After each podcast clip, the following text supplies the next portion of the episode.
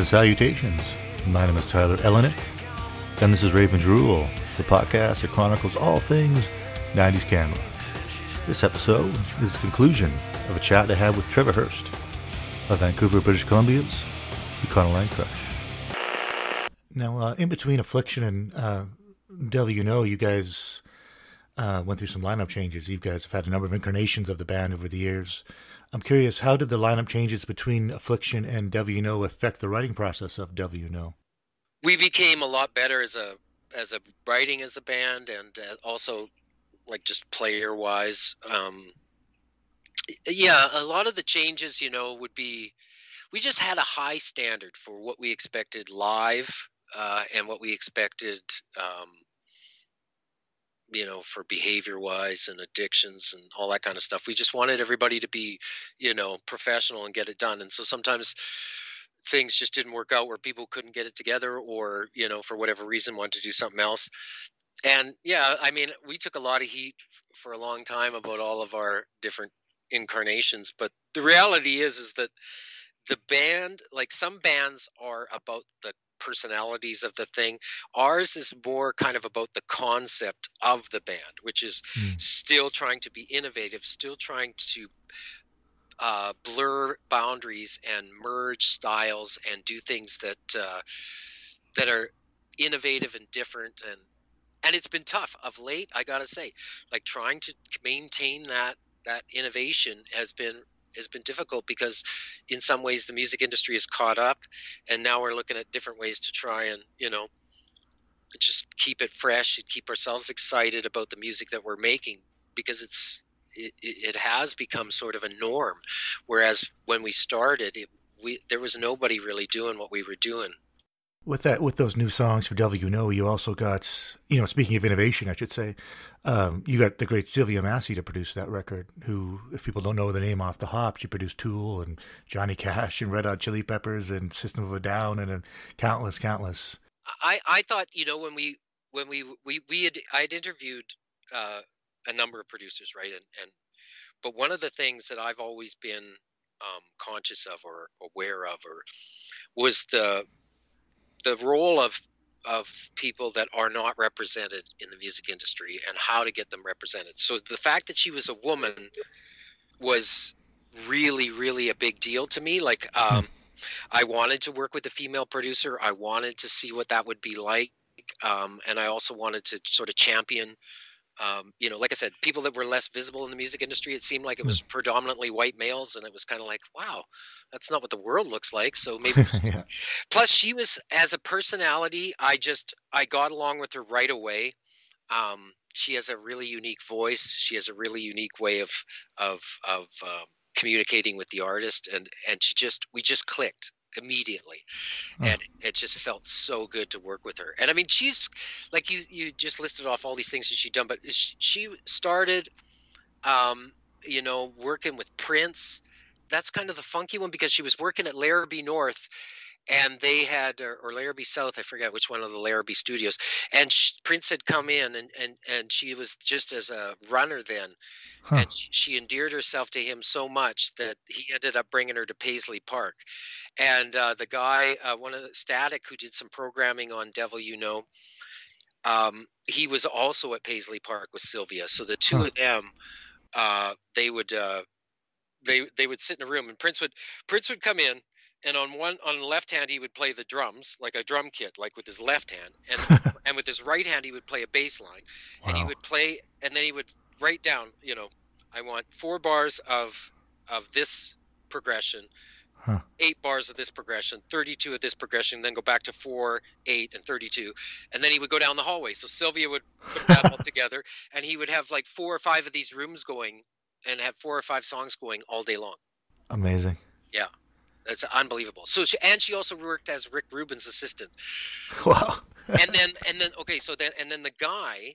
So there was a guy sleeping on the couch at the studio. So we we picked uh, Sound City, which to record the Devil You Know, and Sound City was run by a woman from Toronto, Shivaun.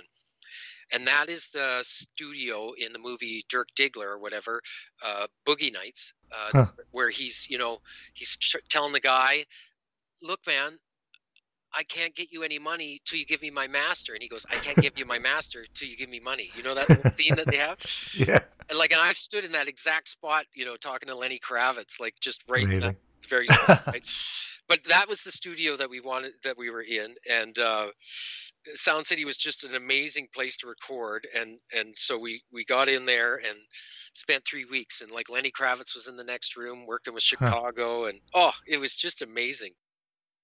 After the end of uh, the recording of Devil You Know, did you see a difference now having a woman at the helm and having somebody with that pedigree? Did you see her influence on the songs? Oh, huge, huge, huge, huge, like huge, like, it, and what was cool too was the the ability to like there's a lot of emotion when you're making a record of that level like when you're at this point where you know it's going to be heard around the world hopefully and and it's going to last forever you know so there's like Mhm. people's emotions are are high.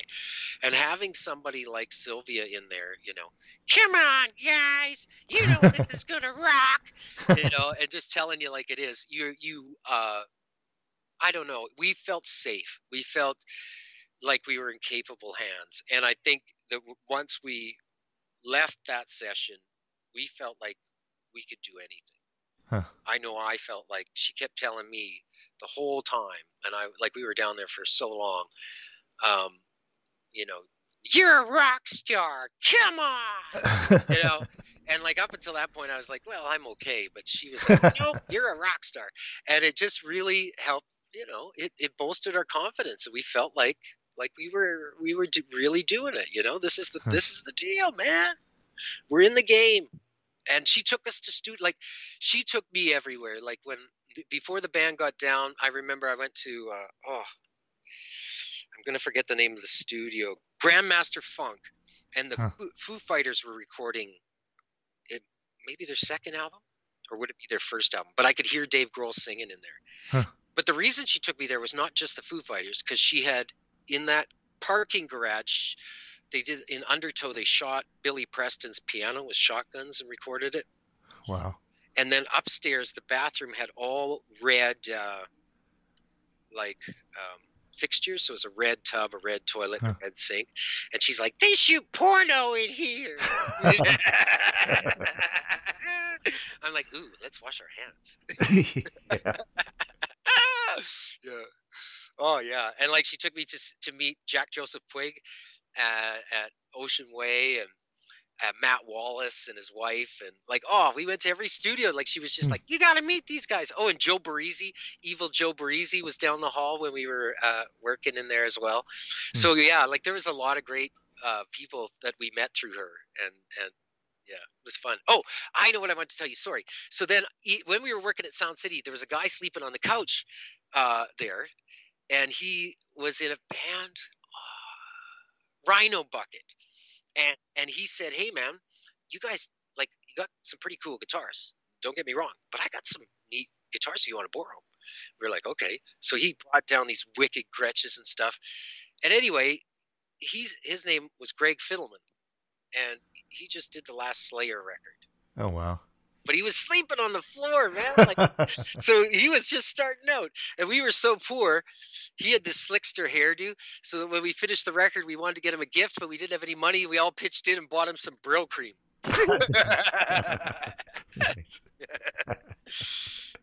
That's amazing. One more uh, question about the recording of that album, more the writing of it, I should say. But uh, Sparkle and Shine, which uh, was actually written about Shannon Hoon. Yeah, You know, a lot of times the music comes first, and then the lyrics come second. Um, if it was the case this time, what was it about the music of Sparkle and Shine that led you to write about Shannon Hoon? Well, it was actually like I had been sitting with that. I had a melody in my head of, but I didn't know what words to go with the melody. And I was working on the song. I'm pretty sure it was winter months. It was rainy, kind of depressing. And he had just got out of rehab and was coming back into the band. They had had the big hit with the B song or whatever. And so this other record comes out. He gets out of rehab, fresh baby daughter, and they put him out in the road. And he wasn't ready to be out in the road and ends up subsequently that he dies of a drug overdose on the bus. You know, he comes home and, uh, you know, what happens with with heroin or benzos, you, you, your brain forgets to breathe, so you just stop breathing. Hmm. And um, it bothered me because it was like you know we are pretty fragile guys when it as artists and we'll say yes to anything because we love to perform but sometimes the the the icky feelings of not being good enough or whatever are pretty insurmountable so you decide to numb yourself out after shows and bad things happen and i just thought that for him to have to go up and sparkle and shine for everybody and be this guy when he wasn't ready was really unfair. And so i saw the article in spin that came out that month or whatever. I read it. I read i did not know that he had had a just had a baby girl. And it just struck me so hard. And hmm. i i just i go man all that just to go out there and what? Sparkle and shine? And then that was like hmm. oh that sounds neat. And i wrote that down and then i and then i went and re- kind of thought about my own experience and said you know sometimes i feel i'm going under. You don't hmm. feel nothing at all. Give me hope give me something to believe in because this jaded heart is never enough. Interesting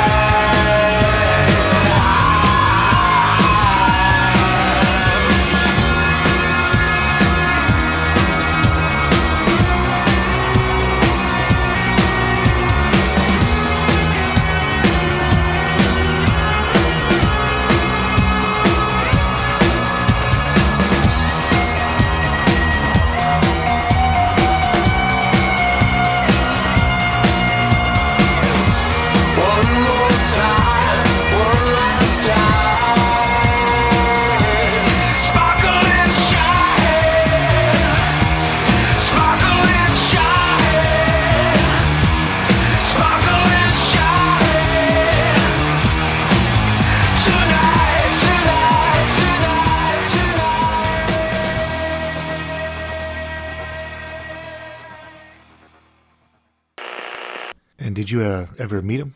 Briefly at the Commodore. Um, they were on tour with the Tea Party at the time, and uh, uh, and they were both EMI artists. So we went down to the show, and briefly, uh, uh, just said hello. But mm. unfortunately, no, I didn't have a, a friendship with with him at all or anything. But again, like you kind of feel this camaraderie with your label mates and stuff because they end up dealing with the same people that you deal with, and some of them are pretty uh, unique. So whenever you meet the bands, you go, "Hey, how about that guy?" And they're like, "Man, right?"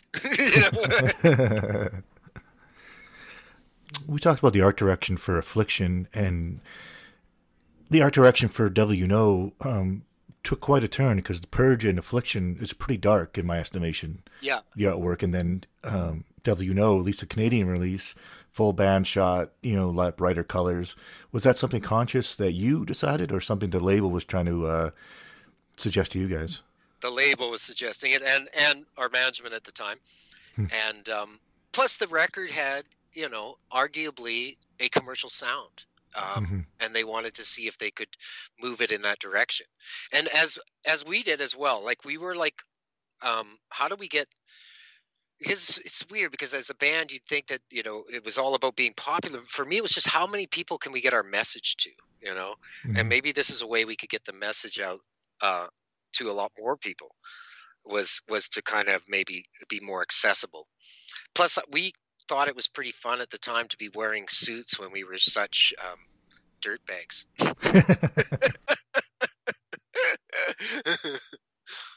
in the alternate cover for the states uh, what reasoning did they give you guys for that it's the same thing as that stupid story about the name of the band. It's like, like we can't sell it like this, you know. And then they just away they go. They were so, they were like the the most at the beginning. It was so crazy dealing with them because they were so aggressive. But then we, you know, we ended up matching their aggression and, and carrying on down the path. But yeah, at the beginning it was like we just got bowled over by the Americans. It seemed. now uh, we haven't talked about uh, music videos yet, or much music. The impact now, the videos for the singles for off, you know, All That You Are and Sparkle and Shine and on and on. Lots of airplay uh, on Much Music. Did you see um, a difference now, knowing that you're getting that much oh, yeah. in the rotation? Oh, yeah. Like Much Music, that was crazy. Because, you know, before Much Music, you're just kind of like sort of an unknown thing.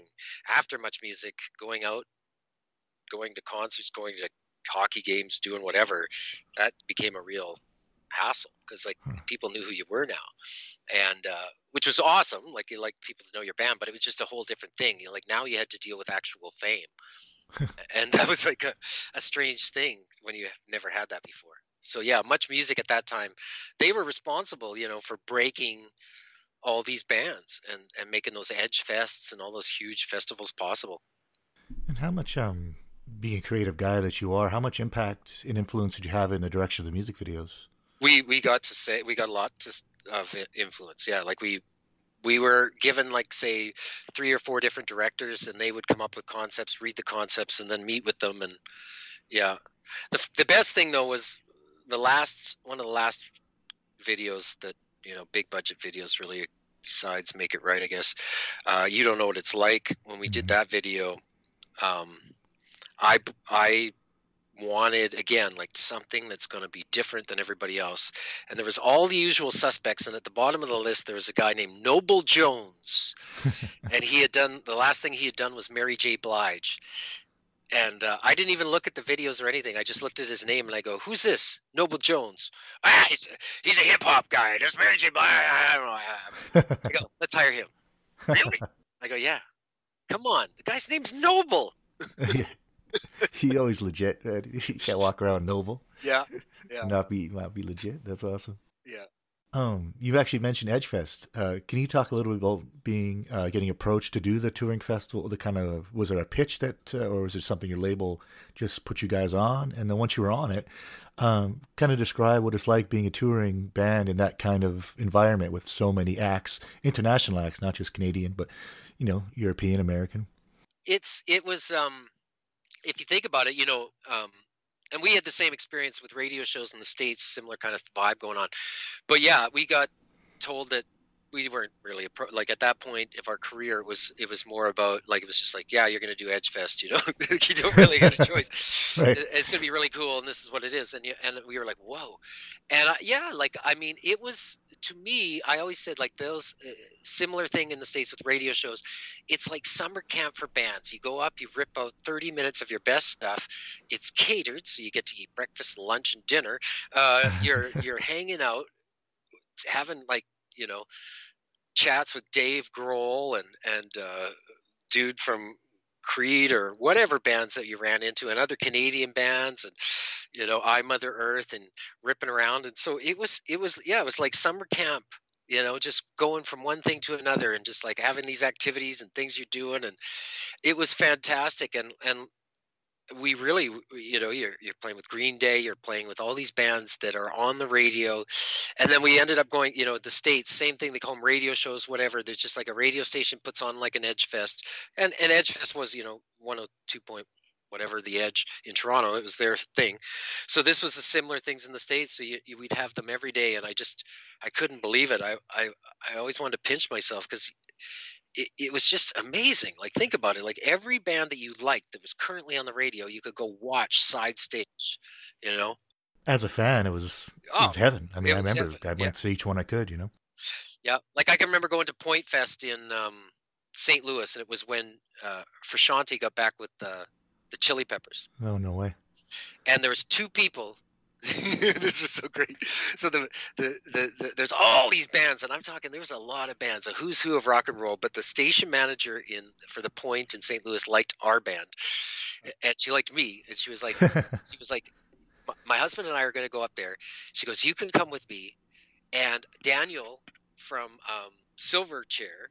Oh, Daniel Johns, yeah. Yeah, he's going to be there with his bodyguard as well, and there'll just be the five of us uh, side stage on beside on Flea's beside Flea's amp. If you're huh. into it, it's like yes, I'm into it. and she's like, and uh, so as we're walking, she goes, "Oh, one other thing." So we're just about to the stage.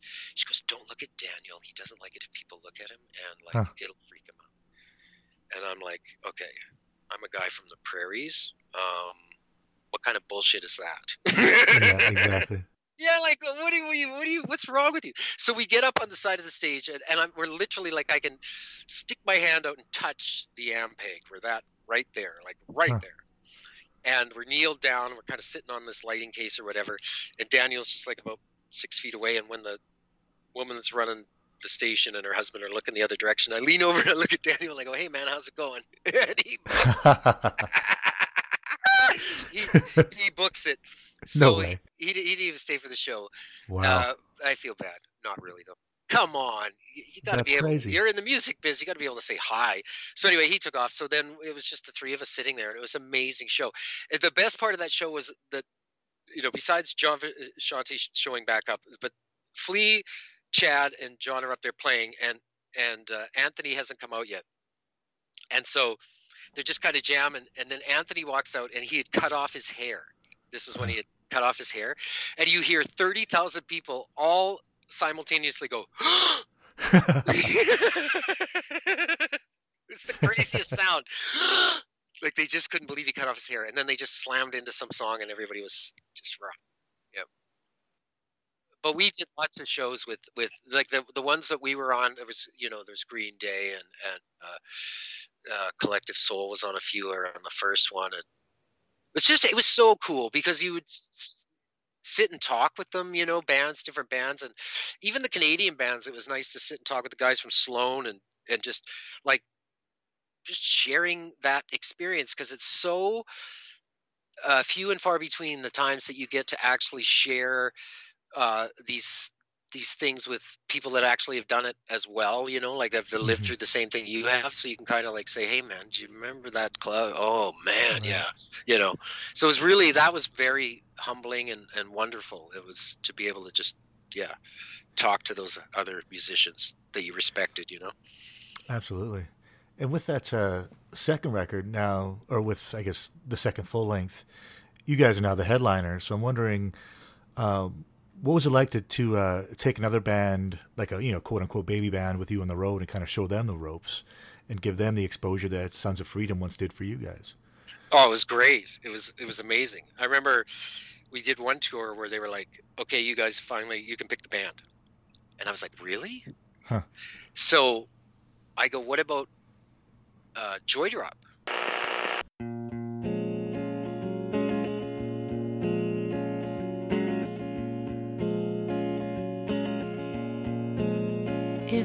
Was beautiful like you, all the things I would do,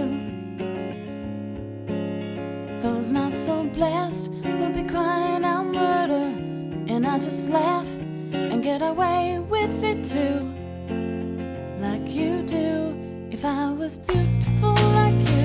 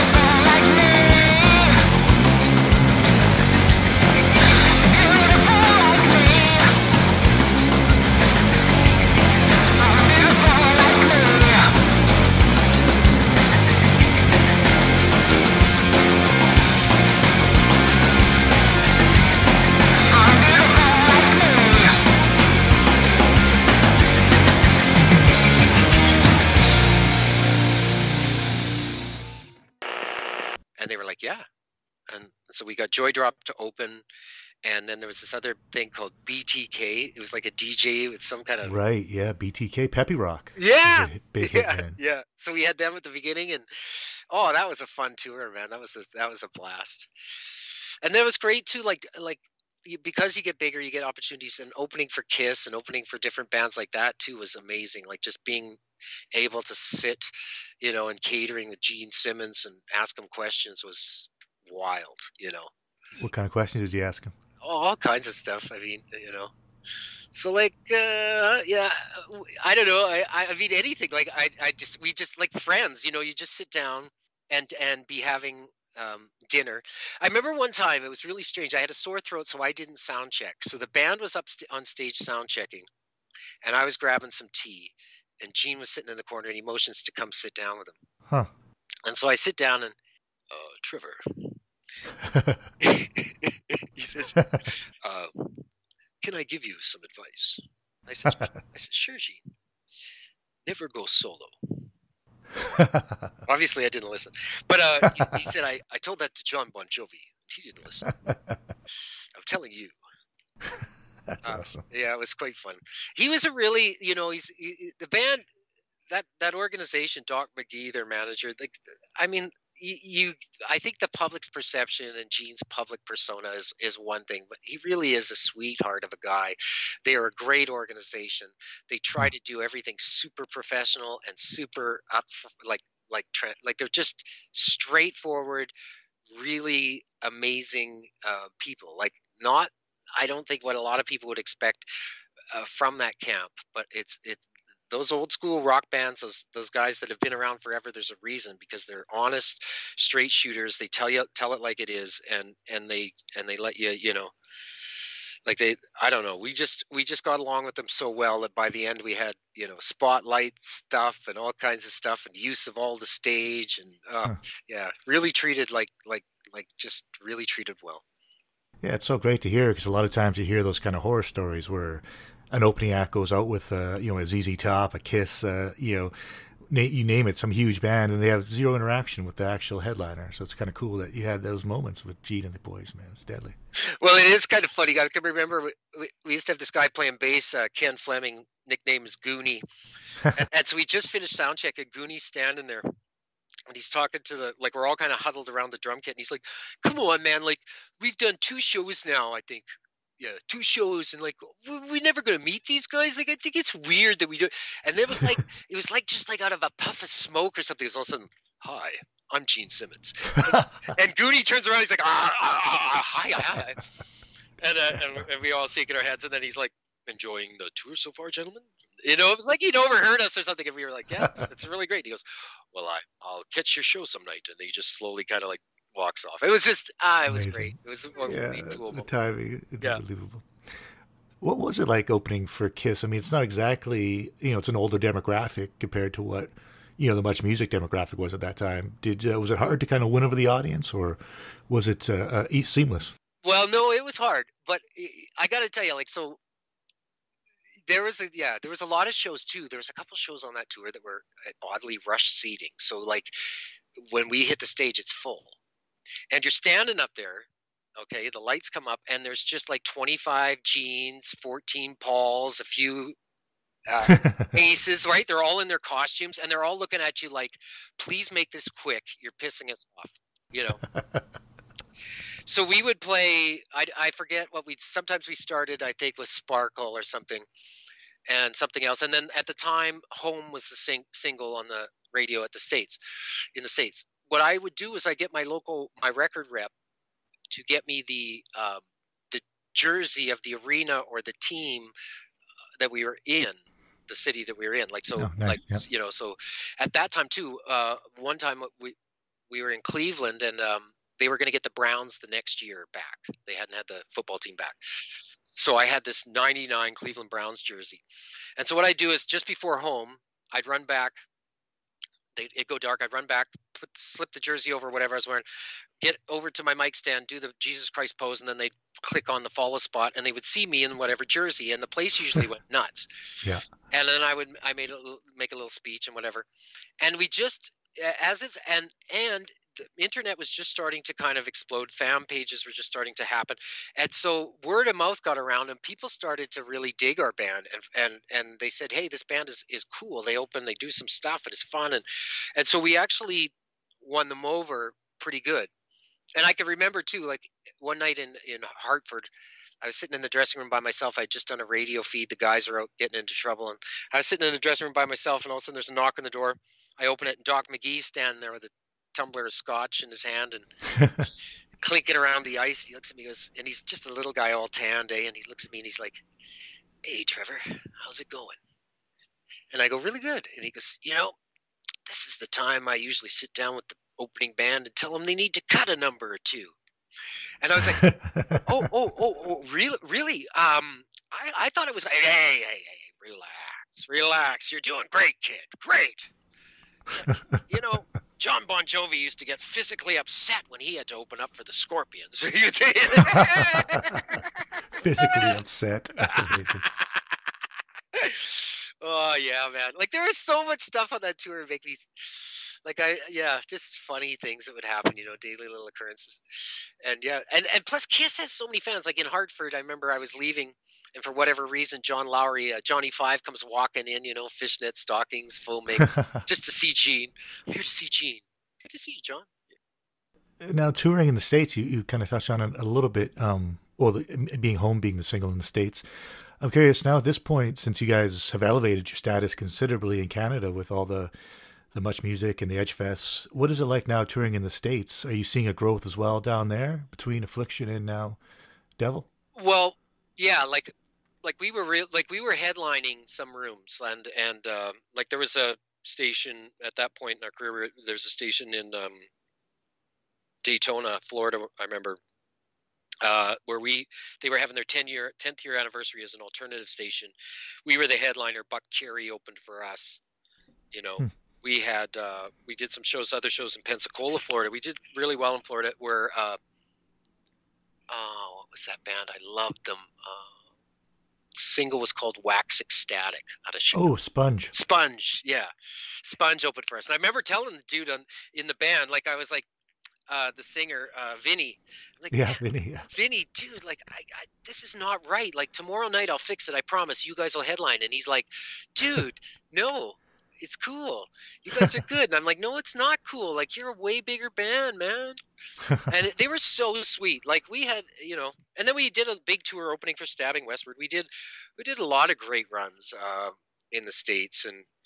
But we had, you know, since the devil, you know, and then going back like you know the following album with brand new history. After that we we haven't gone back so it's been quite a while uh, hmm. for touring down there. But initially with that with that label restless they really went after it. We did a lot of radio shows and a lot of touring and yeah we were headlining and and and getting getting some really good guarantees. It was it was starting to really take off. Amazing. Um one more question about the uh or two more questions really about the 90s and then we'll go fast forward to what you're up to currently and uh, the exciting things that are on the way for Econoline Crush and yourself personally. Um, now, 1999, you appeared on the last 90s edition of Big Shiny Tunes with You Don't Know What It's Like. I'm curious, at that point, Big Shiny Tunes had been the cultural, you know, you had seen the cultural imp- impact of it. Yeah. So I'm curious, uh, being on the third one, I believe it is, were you excited to be part of that now? Because I know people who were on the first one, they just thought it was another compilation. But by that time, people know it's not really just another compilation here in Canada, anyways. Well, we were the first person or team or group or whatever to release a song that had never been released on Big Shiny Tunes. Huh. All the other stuff on there was hits, right? The proven right. hits. Uh, so it was a compilation of hits. And I was like, uh, they wanted to put out whatever, and they wanted to put, and I said, no, how about we put out a new song?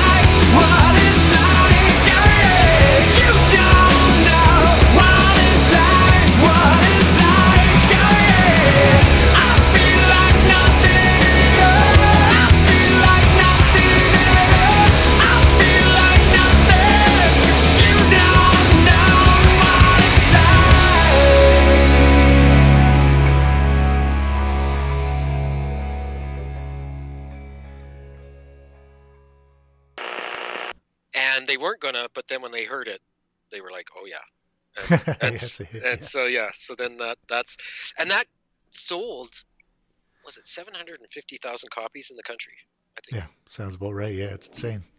yeah it was a really big version of that one so we have we felt like we had contributed to that in a big way and also you know right around that time you know we were getting a lot of love on chart magazine i think the cover of chart that coincided with that release was uh, the most sold chart magazine Is that the one where you're in the hockey jersey with uh, the Yeah. face? Yeah. That's an awesome photo. Man. Yeah. All right. And uh, one kind of general question about the music industry around the late 90s. I'm curious, um, with Brand New History, between that and Affliction, your first full length, I'm curious, what kind of changes had you seen happen throughout the music industry in Canada? Well, I mean, it was so crazy how fast th- things moved. You know, we had uh, we got the deal, and there was money, and there was staff, and there was things flowing around, and then that the whole download thing started happening, Right. right? And yeah, the the best way that I like to tell it, like how how did the music industry turn out for you? I would say, well, we started. I would fly out to Toronto for a meeting, and there would be a little man with a hat and a sign that would say Trevor Hurst at the airport. and I would get in the back of a really long limo, and they would drive me to EMI, and the EMI would have a sign at the door, "Welcome Trevor Hurst to EMI," and you know you'd go in and have your meetings. And then you know it was it, it- we get into the the devil you know and we're platinum X. so you still get the kind of the car treatment there'd be a guy with a sign but it was just a uh, a lincoln town car you know and then it was like hey man can you keep your keep your uh, cab receipt. So that's how i mean it moved fast. It it went from 300 people at emi to like 30 to like 15 to like zero you know? It was the, the the decline was fast and rapid. And what pissed all of us artists off was that we were sitting there watching it going you either embrace this change or get run over. And they decided to fight it and they got run over and we could see that there was no way you could beat it you know there's no way you could stop this And uh, what Canadian band that uh, you'd have liked to see continue on that was a victim of that that change in the music industry? Is there a Canadian band that you really like that uh, fell victim to, you know, a record label merger or an A&R guy leaving, or that somehow you know broke up before they you know really hit their creative peak? Well, I I think if you look at Sons of Freedom is a great example. I mean, they were they, Hmm. were- they were signed to uh, Slash in the states, a really super cool indie label, Yeah, and like I mean, all those cool labels kind of didn't know how to work the model, Hmm. and it and it changed fast. Um, there's so many great Canadian bands, but a lot of times the things that we think that might have ended the careers are a lot different than what does. You know true. Yeah, it's a it's it's a hard business. And in canada it's particularly hard because the cities are so far apart. The Mhm. cost of touring and the cost of being a band is is is uh, a lot of money. You know when you look at we would tour in the states you drive two hours and you're in a whole different city whole different market. You know we have to drive 13 hours to the first gig from vancouver to calgary you know or wherever we ended up. Yeah. Amazing. And now, now of course, fast forward twenty some years later, and you're the president of an indie label called Mammalian Records. Yeah, so it's a it's a really interesting trip that has been. Um, we just we just we've never quit. We've always been on it and trying to uh, create new music and trying to find a situation that works. And I mean, nobody wanted to sign us in the first place, so now uh, you know, all these years later, we don't feel that uncomfortable when we're we're assigned to an indie and, and knew that we that's probably the route we were going to have to go, and and we were good with it.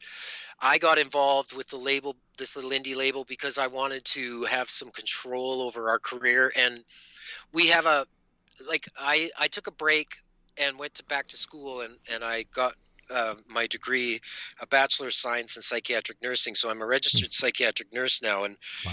During one of my summers off of school and touring with the Econoline Crush, I ran in and met a filmmaker named Dave Mansell, who at the time was helping run a club in, um, I believe it's Kingston, no, Kitchener Waterloo, Hmm. Kitchener Waterloo called uh, Maxwell's, and um, so he ended up filming um, me, uh, my story uh, because he thought it was pretty wild that here's a singer from a band that was quite popular in the 90s that's now working on a First Nation as their home and community care nurse. So he filmed me for three years. We're just this last night. I had a, a, a- a Zoom meeting with all these people. We're just getting the financing finished to edit it. Huh. It'll- have a soundtrack, uh, you know, composed by Econoline Crush, and that's coming out. And um, so we, so when getting back to this thing with the label, I knew that we needed to have a good, good sort of infrastructure because I, I feel like this movie is really important. Uh, it discusses sort of what it was like. It's kind of twofold, right? It, it discusses the career and the psychology around me being a farm kid from a very small community and getting thrown into the spotlight as a as a rock guy, and then having to sort of manage the expectations of that with the expectations of just trying to survive. And uh, i had a couple kids and got divorced and you know so you got to figure out all this. How am i going to look after these kids and how am i going to do that? So i went go back to school. And then i start working with this first nation and and my mom dies of cancer and everything's just sideways. And i get healed hmm. by these people that i don't you know just met and become part of their community. And i and I, and it, so it's sort of this thing about managing your expectations is and what life like what what what what, what did i think my life was going to be and what did it turn out to be and how different were those two concepts? And then also just how my interaction and my faith was restored by the Canupawakpa Dakota Nation. And to this very day you know I'm still close to a lot of people from that community and we um it just it really helped me kind of see that going forward my gift of music regardless of what if the audience is 10 or 10,000 is is valid is important and I need to make sure that that we keep going and that uh, our voices are heard Well said. It's it is a fascinating journey you've been on. Um, so I'm real super excited to see this film. I cannot wait. Hopefully, 2021 we'll see a release date. Yeah, I think so. I think that 2021 it's going to happen. I mean, we're we're looking at starting to edit in the right in January, Cool. and uh, and we'll just yeah, and it is a, for me it's it's it's a passion project because it's something that is dear to my heart. Um, and it was also kind of important too because uh, for my kids, um, when I've lost both my parents now, and um, when your parents go, a lot of the accomplishments and things sort of fade really quickly from the community's memory, from whatever's memory, and, Mm. and it's kind of selfish, I suppose, of myself. But I really wanted my kids to have something that they could point to and say, you know, besides the videos and all that stuff in the '90s, something that was, you know, recent that, explained what my philosophy was and what what life was about for me just sort of as a i don't know it just felt important to me and i really wanted them like i know that they they they obviously i'm instilling my values and everything in them every day but i wanted this to be just something that they could could have after i was gone because i don't have that kind of stuff from my parents and my mom was very active in the community and did so many great things and i can go to to buildings that she helped you know sponsor or whatever and, Mm. and things like that but i can't watch her interact with the people that she cared about and the people she was fighting for. And this film gives my family a chance and the fans a chance to see that. So if you know, long after I'm gone, there's this record of of of what was important and what were the values that we were trying to instill, and hopefully uh, the kids and the future generations carry on because uh, you know for me personally I, I find that you know the indigenous population of this country is very very uh, you know um, damaged. There was a cultural kind of like genocide that was imposed upon them and, and it's just not it's not cool. And and i feel it that as canadians and as my,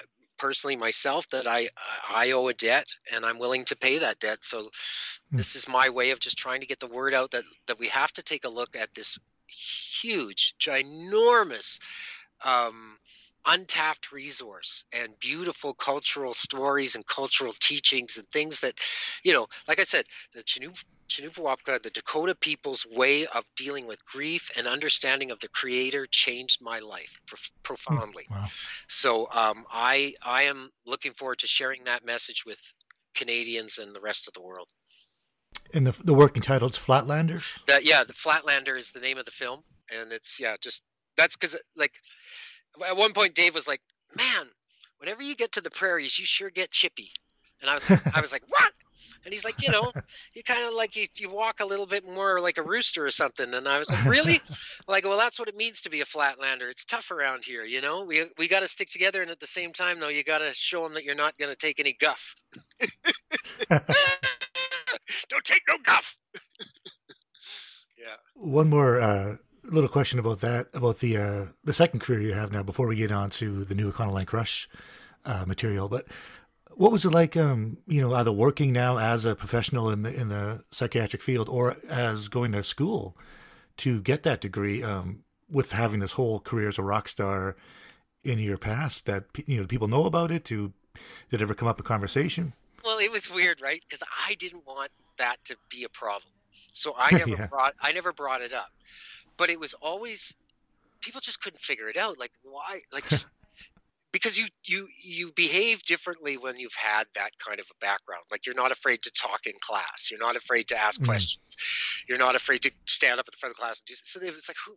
So I remember after about the uh, first year, uh, we were going into summer break, and everybody was sitting around a table, and one of the classmates of mine says, "What are you going to do this summer?" And I said, "I don't know. I think we're going to do a small tour, and then I'm going to do a small tour and be back." She goes, "What? You're in the army?" And I said, "No, I'm a musician. I have a band." She goes, "You do not." I go, "I do." She goes, well, "What is it?" And I go, "Econoline Crush." She goes, "Never heard of it." I go, "Really?" no. She goes, "Nope, never heard of it." And I plug in my headphones into my thing, type in all that you are, whatever, or you don't know what it's like, or something. Stick them on her head, and I press play, spin the video around. She watches it, looks at me, looks back at it, pulls the headphones off, goes, "No fucking way." and uh, yeah, like and and so they came out to the shows, and it was it's strange, and and and when I would work, you know, I some people it was like some of the community members didn't figure it out till a couple years in in Canupawakpa, Dakota Nation, you know, like that I was in this band. Uh, it, it was it was a door opener actually, and and I and I was grateful for it because it was a way that uh, when people would find out that sometimes some people that you never talked to in the community would come up and s- younger kids and say, "Hey, man, were you in this band?" And it was a way to kind awesome. of like uh, a conversa- conversation starter and. Yeah, there's something about rock music and music in general that transcends boundaries, you know, racial Absolutely. and cultural or whatever. Yeah. So uh, we'll start to wiring this down re- for real now. Um, now, Like Crush has released two singles in the newest, in the latest incarnation, uh, a redone version of "Get Out of the Way" and "Fight Like the Devil," a new song. Can you talk a little bit about uh, writing and recording during the pandemic, and how has that influenced the lyrics that you're writing? You know, uh, get out of the way was was done just just as it was starting, and it was really quick, and it was sort of like we didn't know if if the guys that I was partners with this little label, they they loved that song, and they said like let's redo it as a pandemic song, like you know, Hmm. um, and uh, uh, I, so we were just sure whatever. Like it was sort of we didn't really think about it as much as probably we should have the next fight like the devil that was when you know i was pushing uh baby carriage around in the summer months june i think uh with uh my little daughter in there, and she was teething late at night, and I'd be walking around these buildings at the university and stuff, and because I live right by it, and and I was like, man, I can't imagine what it must be like when there's those riots, and you're just trying to get out of the way of the police or get out of the way of these rubber bullets you don't know are coming from anywhere.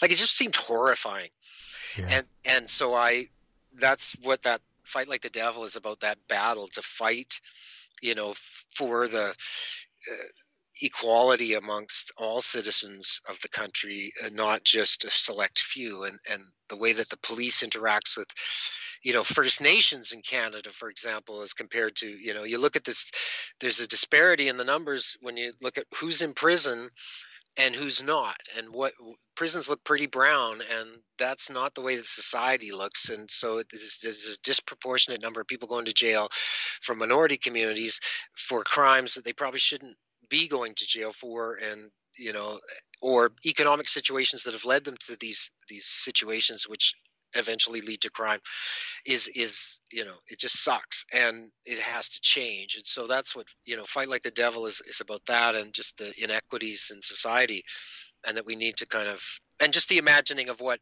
it would be like to have somebody that's uh, in your family that's that's uh, protesting and gets caught up in that. It would be horrific you know. Look at all the faces, tears in the eyes, all the bodies rushing by. Hear the voices screaming so hard, desperation as the forces come. Run, run, run up into the morning. There's no safe place, there's no warning. Find some cover so you can hide.